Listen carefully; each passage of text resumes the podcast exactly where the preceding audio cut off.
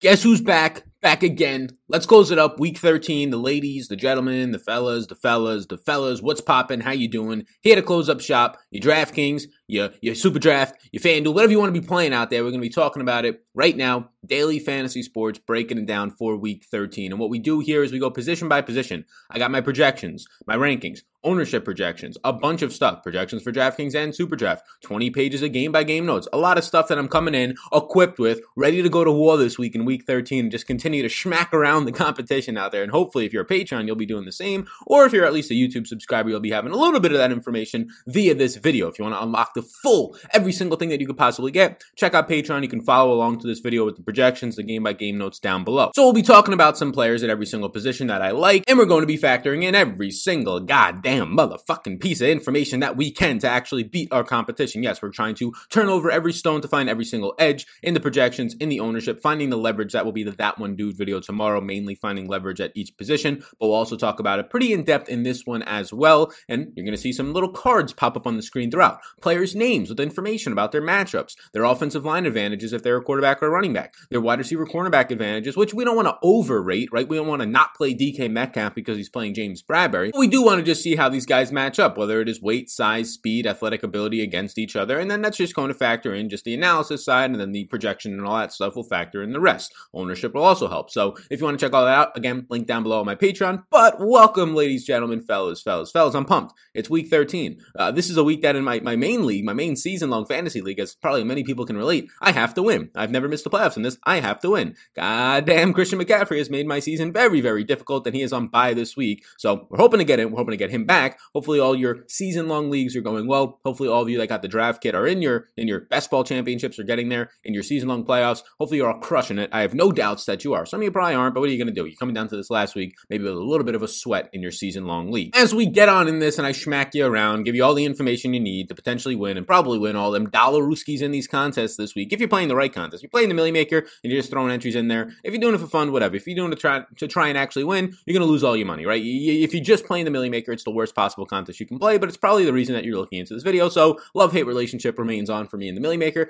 Hit that like button, hit the big old subscribe button that pops up. I appreciate that a ton. And I'm going to give a little shout to the podcast. If you want to leave a five star rating and review on Stitcher on an Android device or the Apple Podcast app if you're on an Apple device, The Sal Vetri Show. We're getting very close to 600 podcast reviewers, and every single person that leaves a review will be entered into a chance to win a weekly $50 giveaway. Totally free to enter. Just leave a review. Takes about a minute of your time. Now, this video is going to be sponsored by, right before we get into the quarterbacks and discuss what is going to be kind of a wacky, maybe the first time this year, wacky quarterback slate where not a lot of guys grade out that well. You have some elite names on here, whether it's their matchup, whether it's their team totals, whether it's their game totals, their environment, not grading out that well from a projection standpoint as we usually have seen for these similar players. Before we get into all that, Jock Market is the sponsor of this Friday show as they have been every single Friday this year. And Jock Market, as it rhymes with stock market, is exactly that. Is a stock exchange, a stock market, if you will, for daily fantasy sports. And it is a ton of fun. I was a little bit bummed out where I couldn't play when I was in some other states, but now I'm back in my home state and I can actually play some Jock Market. You can play it for multiple sports. You can play it for the NBA when that returns. We had that for the playoffs Jock Market. You can play for PGA. And yes, the NFL where their market opens at 8 a.m. on Sunday Eastern time and closes at noon. But that's not the only time you can trade. Those four hours is when you're bidding on players. The whole idea here is you bid on a player, like on eBay, if you can think about it that way. You get the shares of that player, and if they score a lot of fantasy points or more than the competition and the guys around them, bam, they shoot up the leaderboards, bam, you get some return on investment, some profit for buying shares, buying stock of that player. Even if you miss that four hour window, you can still live trade your players. Say that you see that somebody's actually getting a lot of targets, just not converting. Maybe you say, hey, I'll pay a little bit extra for this guy if you want to sell him to me. And the guy's like, ah, oh, all right, if you're going to just buy him for a little bit more, he's not doing anything, sure. And then bam, he hits on one of those deep targets. Or you see your player is not doing too well early on. They're not targeting him, but he's a big name player, Julio Jones. You say, you know what, I'll sell him for a little bit cheaper. I'll take a slight loss because I think he's not going to have a great game. Bam, you just saved a lot more loss on your investment. So either way, you can win there. They have a lot of promotions, and the one promotion that they're going to give you if you tune in through this channel is promo code SAL10, S A L 10. You get a free $10 upon depositing. So check all that out. Jock Market link down below. The proud sponsor of the Friday show. So let's start this off with the quarterbacks. And like I said, the quarterbacks right now, like I have my projections up on the screen right here on the other screen. And if I factor by value,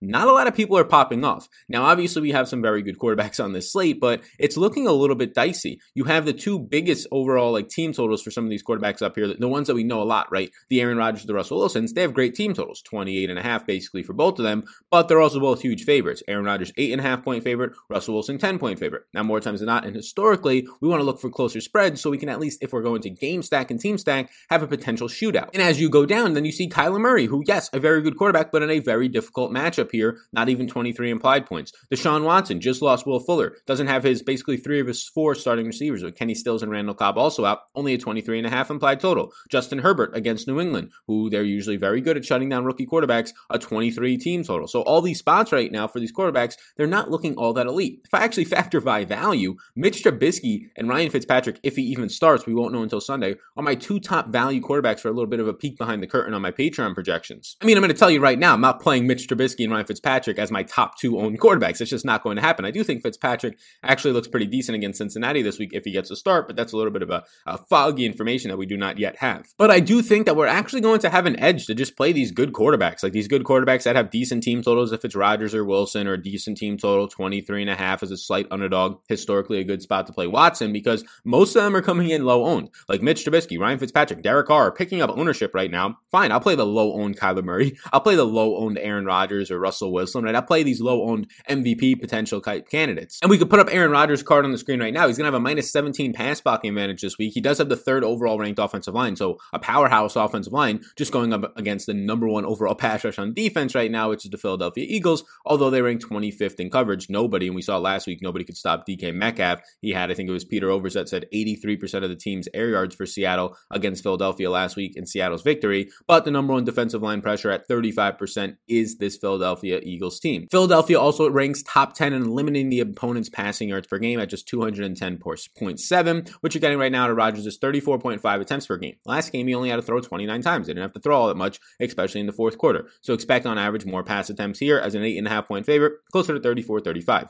He's sixth in the NFL with 8.1 yards per attempt at this point, and he has thrown 60 deep attempts this year. That is number two in the NFL. So a lot of upside in terms of being downfield upside, a lot of upside in terms of his completion percentage. Number one, true passer rating at 129.9. Number two in QBR. Number eight in play action passing. So he's been very good. Obviously, an MVP candidate right up there, probably neck and neck with Mahomes right now, slightly behind. So Rodgers, for me, you get a nice slight discount, right? You get a an almost thousand dollar discount or close to five hundred to a thousand dollars off of all these all these other quarterbacks above him, but you have all the stacking options. It used to be just Davante Adams. Now it's Adams, Lazard, Tonyan, and MVS in that order are all in my groups with pretty decent run back options. Not great, right? Miles Sanders as a run back of Philadelphia as an eight and a half point underdog, who they're seeing more and more Boston Scott in the passing game. That's not great, right? But you do have Dallas Goedert if Zach Ertz doesn't go to be the number one passing option more than likely, and you can take shots on cheaper options like Jalen Reagor. If you still want to go to Travis Fulgham, you can go there. It would probably be Dallas Goedert as my number one run back option in this game with a 48 implied team total. That is your main concern. The run backs for this Packers game, they're kind of not condensed in this offense. It has been Dallas Goedert the last two to two and a half weeks. Will that remain if Zach Ertz does return? Big shrug emoji for you there. Let's break down Russell Wilson now, who's going to have a positive 6% pass blocking advantage against the Giants as a $7,700 quarterback. And look, they're 10 point favorites where it looks like Colt McCoy is going to play. This would be the concern for Russell Wilson. Yeah, they might score 35 points, 31 points in this game, but if they're up 17 to 3 at halftime, do they just take the air out of the ball? And Russell Wilson, very vintage Russell Wilson like, like he has been the last two weeks, only throwing 60 times in the last two weeks. That's 30 times per game. If he only throws 28 to 30 times per game,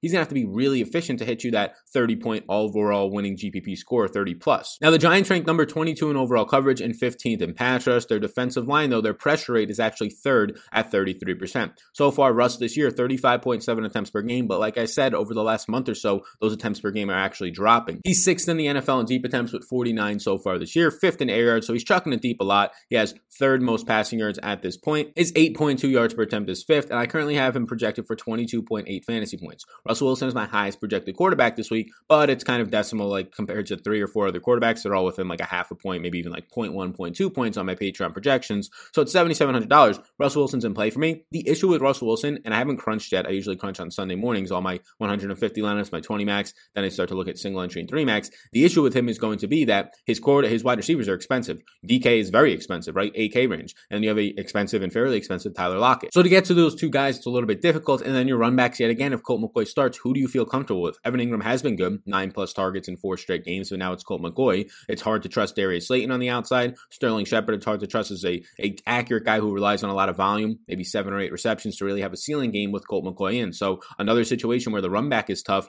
And now in this specific situation for Russell Wilson, this is why he's coming in low owned right now. Russell Wilson is actually going to be coming in below 5% owned, right around 5% owned in a lot of spots as of Friday morning recording because he's just so expensive to stack up. Next up is Kyler Murray, who does seem like his shoulder injury is bothersome. We're just going to have to track it. He's questionable for week 13. They say he's going to play. Did not look like himself that last time out, but maybe that was just more so the matchup. They're going to have a minus 21 pass blocking advantage this week. Although they have the fourth ranked overall offensive line, the defensive line of the Rams right now is ranked eighth in pressure rating, fourth overall in their pass rush, and sixth in coverage. So this is just a really tough matchup. Like you're seeing one of the lower totals, maybe the lowest we've seen all year for this Cardinals team since maybe week one at 22.75 against the Rams. That's the concern there. His projection looks pretty similar around the 22 range, 22 and a half to Russell Wilson at this point. And the Rams are also top three in limiting the opponent's passing yards to 203.5 per game. I, I didn't think there was going to be a week where I saw it Friday morning we see projections around two or three percent owned Kyler Murray. So he's going to be something that I don't expect to get a lot of. But if I get eight percent Kyler Murray stacks with with Hopkins, with Andy Isabella, if Fitzgerald was to miss again, doesn't seem like that'll be the case, but we shall see with Christian Kirk. Right? If I get eight percent, I'm going to be two to three times the field on Murray. I'll get there. He's not my favorite option out of the three that we talked about. I would right now rank it Rodgers, Wilson, and Murray. I actually went ahead and made Deshaun Watson a yes, even though there's no Will Fuller, which historically we've seen that's not a good thing for Deshaun Watson. But this is just still a fine matchup for him when it comes to fantasy. You know, he still has his leg- legs rushing for 26.6 yards per game, the fourth most on the slate. He has a positive 38% pass blocking advantage, as you can see on the slate against Indy's just average pass rush, 14th overall. His 33 attempts per game, number one in the NFL in efficiency at 8.8 yards per attempt. He still has Brandin Cooks out there. He still has his two tight ends in Darren Fells and Akins that he trusts a lot. Keke Coutee is somebody that for about three or four years, now about three years, I believe, that he's had some success with in the NFL. It comes down to how often and how good they can coach this game. Can Romeo Crennel actually go two tight end sets and actually eliminate the amount of Isaiah Coulter they have to throw out there onto the field against probably like Xavier Rhodes? I hope so. But at that price point, it becomes really difficult to trust him. And what would be your main stacks? It would be Deshaun Watson, Brandin Cooks, and probably Jordan Akins. Running it back on Indy with Michael Pittman makes the most sense for me. He's had 31 fantasy points in back to back games. He's number six in deep attempt accuracy. Will Fuller's going to hurt that now. Number seven in air yards, and he has 291 yards per game. Right now, if Watson does come in around 10 to 12 to 15% owned, that's going to be a little bit scary because we do know that Brandin Cooks is going to be very popular. Jordan Akins is going to be very popular. Running it back with Michael Pittman probably saves you on some of the ownership of that stack and overall stacking it all up. If you have like a 12% on Deshaun Watson, that specific stack right there, that four or five man game stack, is going to probably be like 1% owned or less than 1% owned. So that is a way to get away from all the play the chalk of Brandin Cooks, but still be able to get away from it uh, and still have a unique lineup. So Watson is also a yes for me. Now we start to get into some uh, sketchier situations. Like Herbert, I had as a yes. I push him down to a maybe because the team total has dropped from him to around 23 and it keeps going down. His yards per game of 301 per game right now is, is the best on the slate. It's very good to see. And New England is not getting any pressure. 27th overall, just a 26% pass rush uh, or pass rate. I do think that Herbert's going to probably become a yes for me just because he's a tier below in this Rodgers range uh, of the pricing this week. And he has all the upside in the world. He's throwing the most per game on the slate at 40.2, right ahead of Matt Ryan and Carson Wentz to be number one on the slate at this point. You're seeing right now the seventh most attempts in the NFL. And this is with him basically missing an entire game, a game and a half to this point uh, after coming in for Tyrod Taylor to start the season off. You see some upside as well. Three rushing touchdowns is good to see on the ground. Top 10 in true passer rating on the year. And he has the fifth most fantasy points per game. Some other stats that you can see right here on the screen. Top eight in deep attempts. So I'm actually going to go ahead and, and remake Justin Herbert a yes. We changed Herbert from a yes to a maybe just because of the price point here. And you have the clear stacking options. Herbert is probably the only quarterback on the week that I'm okay to stack his running back with because of the correlation that is going to be there. 16 targets last week, but just in general, even if that didn't happen, Austin Ekeler usually gets there. Like a McCaffrey, I would be fine stacking with the quarterback. Like an Alvin Kamara when it's Drew Brees and not Taysom Hill, you know, you get the correlation of a lot of passing game usage. Almost half of their fantasy points come in the passing game, which is going to be tied to their quarterback, passing touchdown upside. So uh, Austin Ekeler, Keenan Allen. Well, I wouldn't rank Austin Ekeler as the first stacking option. I would still be going to Keenan Allen, probably Mike Williams, Hunter Henry, and Austin Ekeler, then like a 3A, 3B option. And then some other interesting options here. Mitchell Trubisky. Look, Mitchell Trubisky, he has played this Detroit team before, and every time he plays them, he's had 20 plus fantasy points in his career. He had 24 fantasy points earlier this year, his best performance. I do think that Mitch Trubisky is actually an interesting option. A negative 10% pass blocking advantage. You would stack him up with Allen Robinson and then just pray that Anthony Miller or Darnell Mooney at a very cheap price point, if you wanted to go to full on game stack, get you there. The run back options are going to be difficult, right? It's out of the concussion code protocol, but not practicing and not feeling himself, he said D'Andre Swift, or Adrian Peterson actually said that about D'Andre Swift. Kenny Golladay still nowhere to be found. If he doesn't practice on Friday, he's likely to be out again. So then it probably comes down to TJ Hockenson. And those stacks just don't give me the most confidence, right? I would probably single stack Trubisky with Robinson, if anything, run it back with Hockenson and go from there. Uh, he's just a cheap quarterback that, look, if he actually comes in 10% on, it's going to be a full fade. He would be a nice option if he was 2 3% on and he got like 5 or 6% of him. But if you actually are going to have to be playing double digit percentage of Mitchell Trubisky, I do think he has a ceiling in the 30s. I really do. I mean, he was very close to it last game. And, in really just a quarter, he had three touchdowns against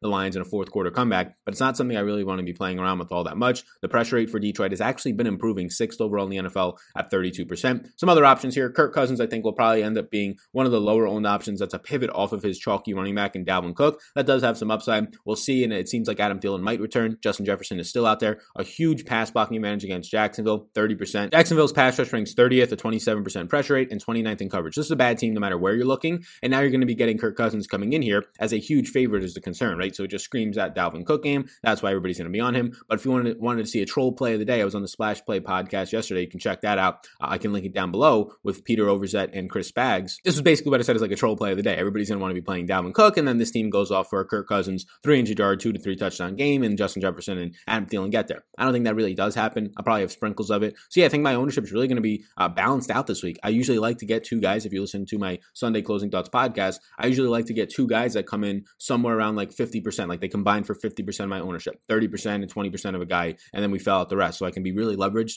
on two spots. I'm not sure if that's going to happen this week. It might honestly be a lot of like 15% on guys from Rodgers to Watson to Herbert to Wilson and Murray. A little bit of like these other guys that are maybes like Kirk Cousins, Trubisky, and things like that. It'll be interesting to see. Normally, I've been getting a lot of Watson and Herbert and Rodgers. We'll see if that continues this week or if the team totals and just the spreads and overall projections limit that a decent amount. Let's now move over to the running back position. So as we move over to the running back position, it's going to be a week where there's going to be a lot of guys that come in with high, high ownership this week. And it's potentially a spot to just start to pivot away from some of these guys. So I'll pull up the running back projections on my sh- other screen right here. So we can start off with Dalvin Cook. So look, Dalvin Cook's going to be owned. He'll probably be, honestly, maybe not even the highest owned running back. It seems like David Montgomery is picking up a lot of steam early on in the week for a good reason, at least as of his performance last week. But as he gets more ownership, he becomes a worse play. Coming into week 13, he's now banged up with a ankle injury. He's hurt all over the place. They're saying $9,500 price point doesn't change after busting last week. I do prefer Dalvin Cook to Derrick Henry at this point. I do think that they're both going to be picking up ownership around probably 20% by the end of the week. So if they're going to both be picking up ownership, if Cook kind of slides in at 20% owned, if Derrick Henry slides in at 18 or 20%,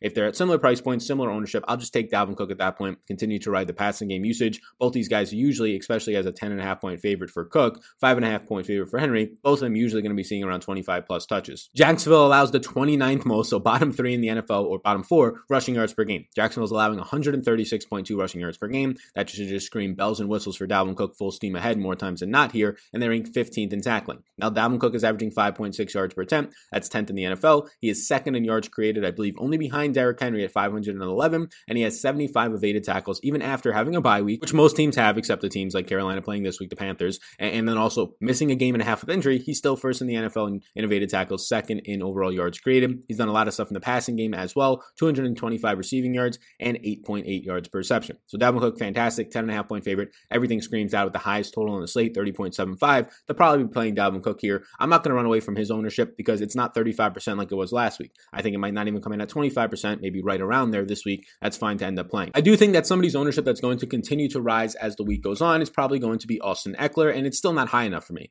Uh, right now, I have it around 20%. That's not high enough. If it hits 30%, I'll start to think about fading it, but I do think I'm going to get a lot of Austin Ekeler. Last week at his dirt cheap price point of 6,100, I had 35%, and then after tinkering a little bit right before the game started, I got to 51% Ekeler, and that was fine because he went for over 22 fantasy points. He almost had 100 yards receiving. He had 16 targets, and he had 14 carries, so 30 overall opportunities. Now he gets New England, where it's basically a pick 'em, right? Even game, plus one underdogs, whatever it might be. And if we do think that New England maybe takes away, I don't think they're going to take away Austin Ekeler. It's much harder to take away a pass catching running back. You have to really de- devote a lot to that. Linebackers that are nowhere near as skilled, but it's easier to take away a wide receiver like Keenan Allen, the way that you can scheme it, scheme some stuff over top, scheme some stuff just in terms of if he's running crossing routes, take that away from him. So if they do take away this Keenan Allen from Herbert, who's been relying on him for like 10 plus targets every single game, except when he got hurt, it might be another Austin Ekeler 12 to 14 target game, 15 carry game again on the ground. And let's not be twisted here 30 opportunities, and he had five red zone touches. This man is going to score touchdowns. So I like Austin Ekeler a lot. Now it's a negative run blocking advantage, but the run defense right now is not that great. 24th overall for the Patriots. They're just good at tackling, third overall. Patriots allow 123 rushing yards per game. That's bottom 10 in the NFL. The first game back, the exact stats 14 carries for 44 yards for Ekeler, 11 receptions on 16 targets for 85 yards.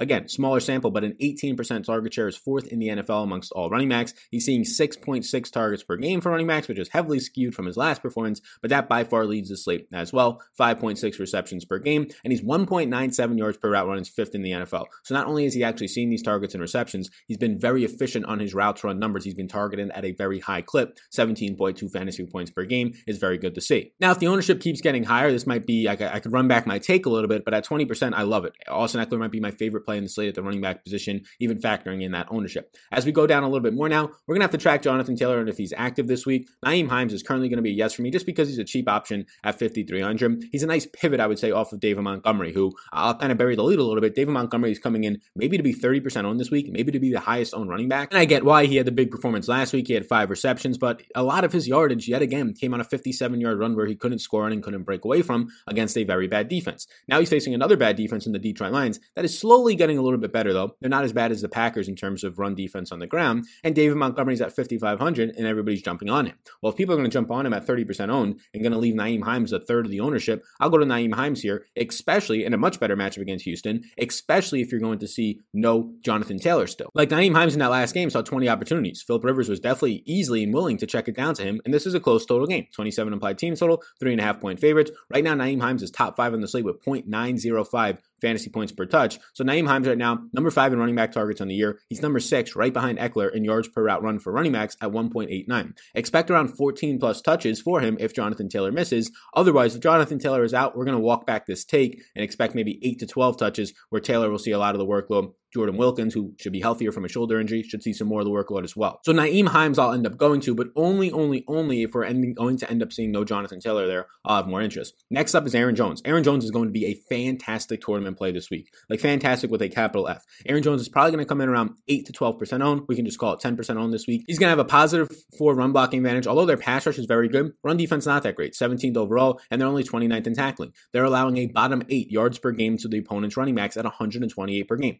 This is a very good spot spot and shapes up well for an eight and a half point favorite in Aaron Jones this year, who's averaging 19.4 opportunities per game, who's averaging five targets per game. Everybody's going to jump up and down and say, but Sal, both him and Jamaal Williams saw 17 targets apiece. It was a 50 50 split last week. People have been saying this for two to three years now. Jamaal Williams is a good running back. If you actually watch the game, Jamaal Williams got like six carries on the final drive. So it was like a 17 to 11 split, and they said, okay, this game's over. It's garbage time. Jamaal Williams just go in, uh, run out the clock, and he ended up getting in the end zone because he was just running out the clock against the Bears defense that wasn't trying because they knew they already lost the game. So I like Jamaal Williams. I think he's a good running back, but Aaron Jones is going to be the guy to get 15 plus touches, probably closer to 20 opportunities in this game, including his targets. Aaron Jones is somebody that I like a lot this week and a very good opportunity. He has eight goal line carries. That's top eight in the NFL. Right now, he's averaging around 5.5 yards per touch. That's borderline top 10 in the NFL, and he's averaging 18.6 fantasy points per game. As top five in terms of running backs in the NFL. Aaron Jones at lower ownership in this one at a fair price point of $7,200. Like if you wanted to get away from Dalvin Cook and Derrick Henry, I think playing Austin Ekeler and Aaron Jones is a fantastic way to do that in GPPs. We keep going here and we keep keep a very close eye on the injury report in this matchup as a 10 point favorite, Chris Carson, who came back and looked good, right?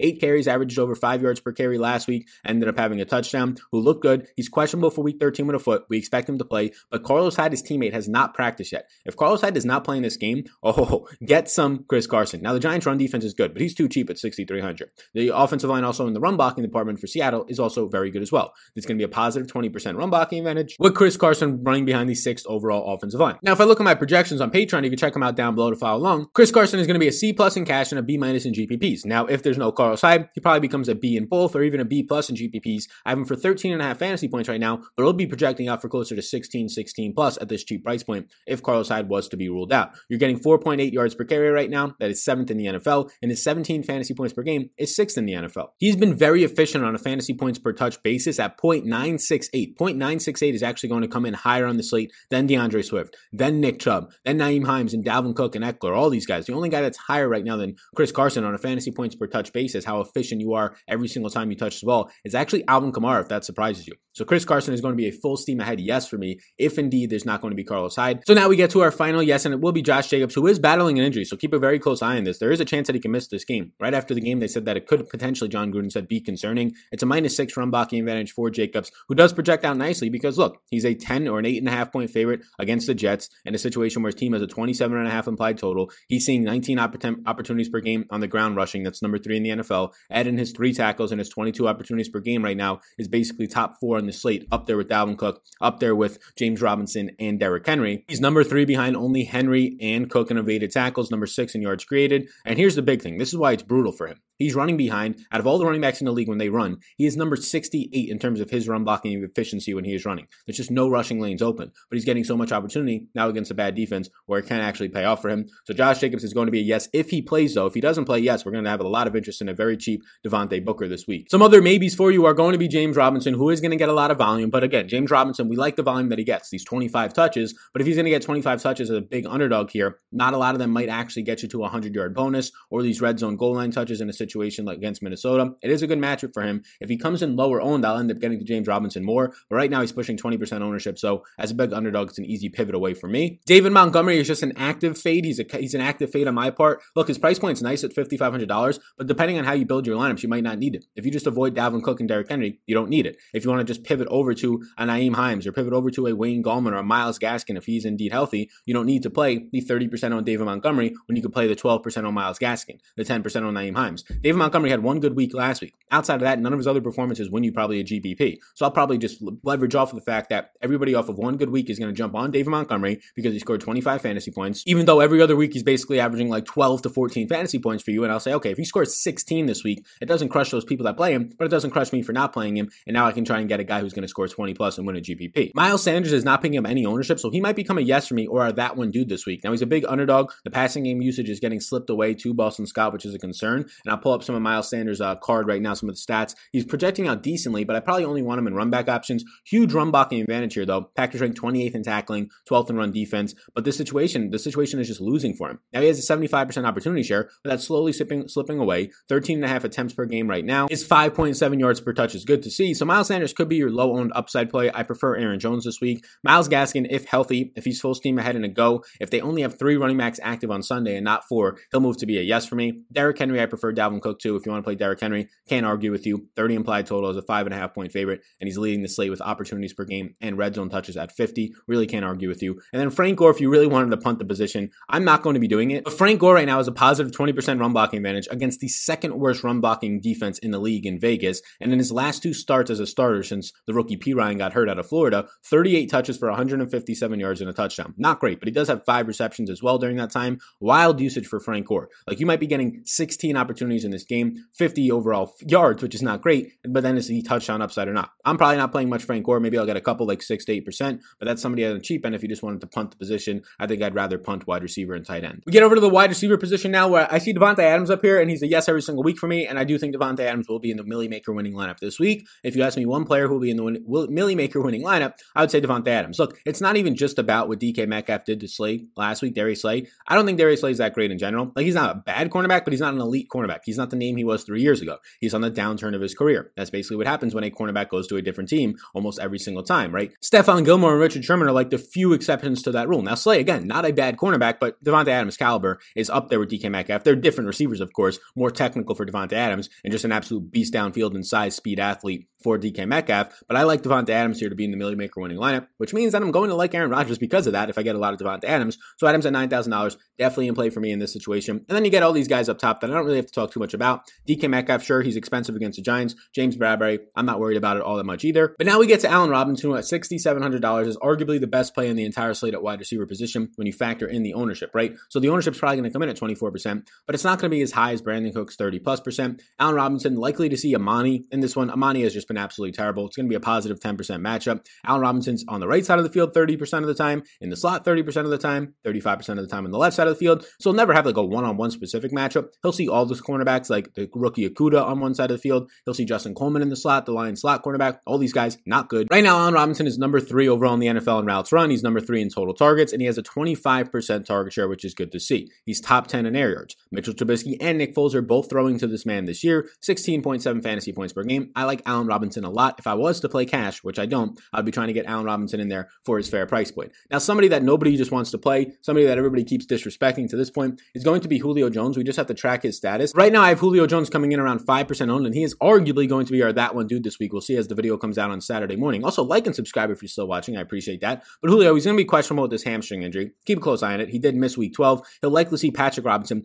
He's going to have a positive 50% matchup if he actually goes, a 19% target share this year. In his healthy games, his least, his worst performance, when he leaves, starts a game healthy and leaves it, 16 and a half fantasy points. So everybody's throwing dirt on this man's name when he's been playing banged up, but the games that he actually plays the entire game, worst performance is 16 and a half fantasy points. If you take out all the games where he gets hurt, he's averaging 20 plus fantasy points per game. He's number three in yards per target. He's number three in yards per route run. These are all efficiency metrics. Julio Jones at 5% ownership, if that's where he comes in and he's definitely healthy, we see him practice or get off the injury report on Friday, he's going to be a full on yes for me. Kenny Golladay, obviously, yes, I just don't think he's going to play. Continues to miss practice, I believe, with this hip, this groin injury. He has not yet stepped on a fat practice field in like a month now. Even if he gets a limited one in on Friday, it seems doubtful that he's going to play. If he does somehow play, I like him. He's too cheap, probably by about five or six hundred dollars. Brandin Cooks is going to have a huge matchup advantage. Getting away from Brandin Cooks is very easy because there's so many other wide receiver options, but his price tag, he is my number one value receiver on Patreon. I have him projected for 18 and a half fantasy points at 5,600. He becomes a B plus in cash, a B plus in GPPs. The ownership is going to be there, so you have to get different elsewhere. I'll probably avoid it in a lot of spots, but I assume at the end of the day, I'm going to get a lot of Brandin Cooks unless I actively get away from it, which probably means I'm going to get a lot of Deshaun Watson because of that. He'll have a positive 44%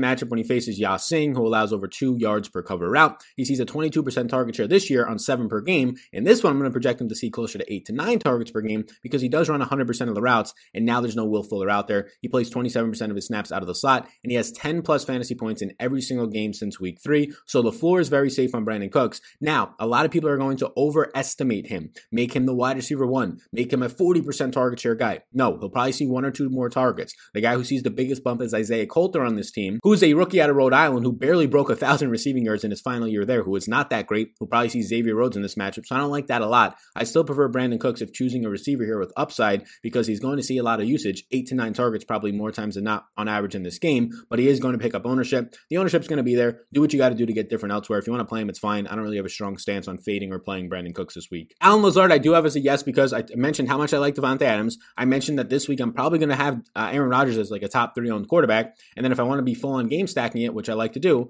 Allen Lazard would slot next into that. Allen Lazard saw a 22% target share last week from Aaron Rodgers. Six targets, caught a touchdown. He's basically had a good game in every single fully healthy game. His first week back, he had his training wheels on. He was limited. So in the four healthy games that he's played this year, he's seen good performances. Now you just need that upside out of him to see these targets. If Rodgers throws a little bit more this week, because he threw six times less than he normally does, if you get 35 pass attempts out of Rodgers, you're looking at closer to seven or eight targets for Allen Lazard, a man who downfield right now is seeing some upside, 59 yards per game, 1.82 fantasy points per target right now, is third in the NFL. It's pretty much right next to the Adam Thielens, the Justin Jeffersons of the world. That's how efficient he's been on a per target basis. And now we get to every single one of these Jets wide receivers, and you might think I'm trolling you right now as you can look on the screen because all the Jets wide receivers are going to be yeses for me. All three of them, that is. So if we just go to them right now, Crowder is a guy who's been historically good, right? And if not great with Sam Darnold. he's been his guy. Now, one week returns, and it's Mims and Perriman, still seeing the errors, still seeing the usage in a game where they trail by a lot. And Crowder has a bad game in his return with Sam Darnold. But long term, if we're talking about the past 16 games together, it's Crowder who has a ton of upside. It's Crowder who Sam Darnold looks at in times of need, third downs, moving the chains. A 17% matchup advantage against Marcus Joyner, who allows a 71% catch rate this year. Crowder is still seeing eight targets per game, and he's running 100% of the route participation this year. Five targets in week 12 when he returned with Sam Darnold. I do like Crowder this week. I do think that Crowder is going to be a sneakier option this week as a lot of people jump on, and rightfully so, the cheap and upside versions of Perriman, the cheap and upside versions of Denzel Mims. Those guys will probably be coming in closer to like 5 to 10%, maybe even pushing 10% like Denzel Mims, where I think Crowder ends up being a little bit lower owned than he should be. Right now, I have Crowder coming in lower owned than both of those guys, but I think they're all in play. I think that you probably choose one of them. I'm not stacking up Sam Darnold with a 19 implied total as 8.5 point underdogs, but Crowder seems interesting at 5,100 as a nice leverage play. Mims is still fine. These guys are not chalky. Mims will see a positive 6% matchup, Perriman a positive 8% matchup. Three straight 100 plus air yard games for both Mims and Perriman. Perriman actually has three straight of 110 yards. You can see all these Jets receiver stats on the screen. In his first game with Darnold, Perriman actually went out there and had four catches on eight targets for 79 yards. He has seven or more targets in two of his last three games. One with Flacco, two with Flacco actually, and one now with Darnold. And Mims was seeing all this usage with Flacco, back-to-back games of 100 plus yards and eight targets. What would be the result with Darnold? The same exact thing. Another game, three straight exactly with eight targets, and another game with 100 plus air yards, catches four of eight targets for 67 yards. If I had to rank it right now, I would probably be going uh, that I want to get to in this order Crowder, Mims, and Perriman. Now, they're all very close for me. I actually just only want to get to Crowder because the ownership seems to be lower. If you needed to get it based on a value standpoint, well, then I would obviously go Mims, Perriman, and Crowder to save some money. And then my final yes is actually going to be Michael Pittman, who Michael Pittman has been very involved in this offense recently. I mean, you're getting Michael Pittman coming off of a game where he sees nine targets. The game before that, he has little bit of a dud but he ends up finding the end zone after a big first half usage, three catches, 60 plus yards, and a touchdown against the Packers. Now he'll have 35 pound advantage against Carlson, the quarterback that'll face in this matchup. He's been seeing five targets per game, but again, recently a lot more. 36 plus routes run in three of his last four games. Lots of opportunities for him to just get involved if you're running that many routes. And over the last four weeks, he has 27 targets, very good to see, in 16 receptions. So give me some Michael Pittman. He's a nice run back if you end up playing a good amount of the Houston stacks. He's a very nice play as well over on Superdraft, another sponsor that we usually have. If you want to use my name, SAL, Superdraft will give you a free money bonus up to $1,000 in multiplier format. Pittman looks pretty decent over there as well. And then we have a lot of other players that are going to get into my stacks per usual. If you're somebody who tunes into the show from just stacking, from just cheap options, right? We're going to have Hopkins with our Murray stacks. DeVante Parker, I'm going to make a yes if we get news Saturday morning or Sunday morning. They said they're going to do it with our Ryan Fitzpatrick being the st- starter there at $6,400. DeVante Parker still remains too cheap. Keenan Allen's going to be in play, and that's mainly Justin Herbert stacks for me. Tyler Lockett in some of these stacks, right? Adam Thielen is a one off in stacks. I do like Calvin Ridley, but if Julio Jones returns, so if Julio Jones is active, I prefer Julio Jones at the price point to Ridley. If Julio Jones is out, Ridley becomes a yes. It's as simple as that. Justin Jefferson is in here if you want to get any stacks. Jarvis Landry is an interesting option, an interesting person to talk about because there was a month of bad weather plus a bye week for Cleveland. Then that kind of goes all past, and Jarvis Landry comes out with over 100 yards, a touchdown on 11 targets last week, and basically what was the first real full game with good weather without OBJ. Now he'll have a positive 11% matchup against Desmond King, who's been banged up this year and allows a 71% catch rate. He's seen over six targets per game and a 24% target share so far this year. Landry, and again, week 11, had three red zone targets, was the wide receiver three with 28 fantasy points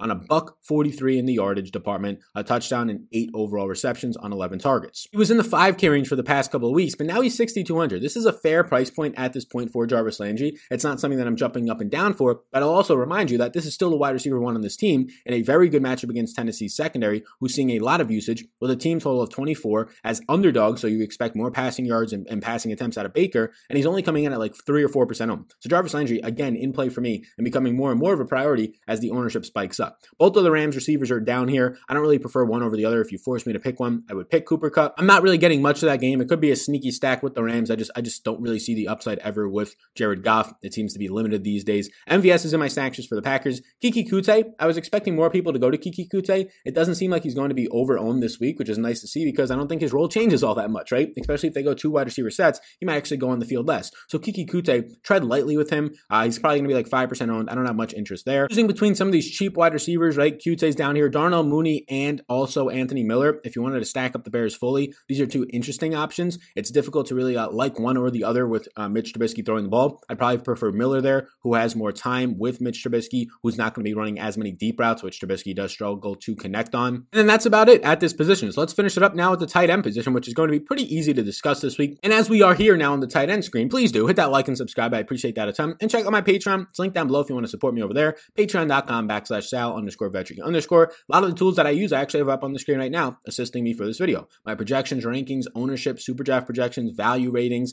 my 20 pages of game by game notes, projections. A lot of stuff is up on the screen. If you want to get that and even more, a Sunday Closing Thoughts podcast where we give you all the information. If you're watching to this point, you're probably dedicated DFS person. You're probably dedicated to my brand at least, or maybe you're just finding me. If you're watching to this point, you're going to get a huge, huge leg up on the competition. All those people that exited out of the video already, all those people that will never see the video because they're not savvy enough to find this type of a video or spend the time to do it. You can check it out. Link down below to follow along on Patreon if you want to in the description to get access to all them tools that are going to gear you up going to war, fighting and killing. Well, I guess maybe not killing, but destroying your opponents opponents uh, in the DFS daily fantasy street. So getting into the tight ends now, Darren Waller is just like almost an automatic yes because of his ceiling. Lately, hasn't been good. I'll be honest with you. Lately, hasn't been good. He just caught like all seven of his targets two weeks ago. But other than that, you're like fighting for him to barely get to three receptions, right? 27% target share, though, and 8.3 targets per game is still number one in the NFL. He's number one for red zone targets for tight ends in the NFL, number six in air yards, and he has seven plus targets in back to back games in three of his last four, and he's a number two tight end in yards after the catch. It's just hard to ignore the only tight end on the slate that has actually over seven and a half targets per game and the air yard share that he has at 22 and a half. Next up is Dallas Goedert, who they're saying that Zach Ertz could return this week. I don't think he's going to be a full go. I don't think that he's been that great anyways. And you're seeing a very nice Dallas Goedert lately. So Ertz is questionable with an ankle. Goedert has seen a 15.5% target share and a 29% red zone target share. That's where all the upside has been coming for Dallas Goedert right now. Six deep attempts is also nice to see at this point. You're getting 12 fantasy points per game, which is sixth overall in the NFL, and 18 plus fantasy points in back to back weeks because that red zone target share at the tight end position is actually resulting in touchdowns. Week 12, seven catches, 75 yards, and a touchdown for him. Dallas Goedert remains a yes for me. Now, my final yes is going to be in these Packer stacks. Robert Tonyan, who's been coming on the last couple weeks. It's very nice to see what Mr. Bobby Tonyan can do. So, Robert Tonyan right now, he'll have a matchup against Jalen Mills. It's a fine matchup. He's seen a 13% target share this year. He's number four overall in tight end deep attempts. He is used downfield quite often, and there's probably been two other chances this year where he could have had touchdowns and either got caught or the ball was thrown a little bit behind him and he had to come back to the ball. Seven total touchdowns is second amongst tight ends. You're seeing a lot of good things. In week 12, he has now back to back weeks of catching all five of his targets, five catches, 67 yards, and a touchdown. He's number one in fantasy points per target amongst tight ends because of those touchdowns primarily, but 2.97, very efficient. He's number one in tight end separation at 2.75 yards of separation per target, depending on the metric that you look at. That's at the point of reception, or 4.5 yards per separation per route run. He's been very good this year, Robert Tonyan, at getting open. Now at 3,700, if you wanted to play the expensive or slightly expensive Rodgers with the expensive Adams, a cheaper way to do that rather than going to Lazard, who's also affordable at 5K, is to go to $3,700 Robert Tonyan. Now, a guy that I like a lot is Jordan Akins. The concern, though, is that he's going to be one of the highest owned as of right now tight ends. He's very cheap. We expect Jordan Akins, who had a bad week on Thanksgiving after coming off of a monster week that could have been even bigger if Deshaun Watson did not underthrow him or overthrow him on a route where he tripped. Akins is looking like he might be getting more action in two tight end sets. The concern for me, though, is that the ownership on Akins might actually mitigate it. Now you're seeing a 12% target share on three and a half targets per game. He had low and bad usage on Thanksgiving. He saw two targets, one red zone target, didn't bring in any of them. Should have had the red zone touchdown. I think he actually dropped it or was slightly overthrown as well, but he did run 17 routes, which was good to see. To be 15% owned at this price point is difficult. Now, obviously, he's very cheap. If he has a four catch, 60 yard game, that's getting you there at 10 fantasy points at this price point. So I still have interest in him. He's a borderline yes for me. If that ownership stays at 15%, I'm kind of, I can go either way on it. It's kind of like a yes or maybe either way. If it goes closer to 20%, I don't want it. If it dips to like 12%, then it's a yes for me because he's cheap enough. Mike Gesicki is picking up ownership. He'll probably become a no for me unless Ryan Fitzpatrick starts here. And then there's just some other guys that are going to factor it out. You're going to get Hunter Henry at lower ownership in your Herbert stacks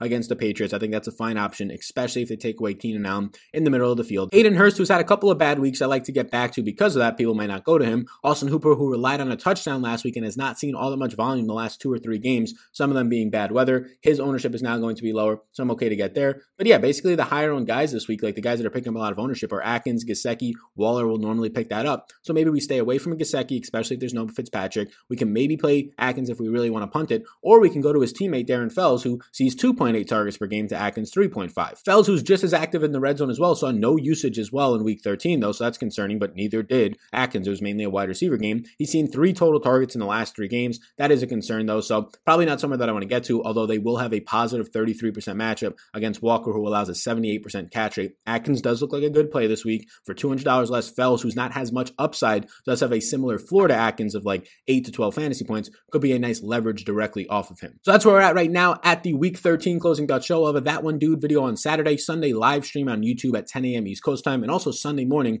normally around 7 or 8 a.m., our closing thoughts podcast. Sign up for Patreon down below and support the sponsor of the show, Jock Market. Daily Fantasy Sports becomes a stock exchange. Using the promo code SAL10, that is SAL10, they will give you free money bonus, $10 once you sign up. So check it out, free money down below. Download the app, Jock Market, Android, and the Apple Store today. Using that promo code gets you the bonus. Thank you, everybody. I'll see you in the next one, which is going to be the Saturday That One Dude video. Unless you're watching this on Saturday, Sunday live stream. Peace out, gang, and enjoy the rest of your day and your weekend.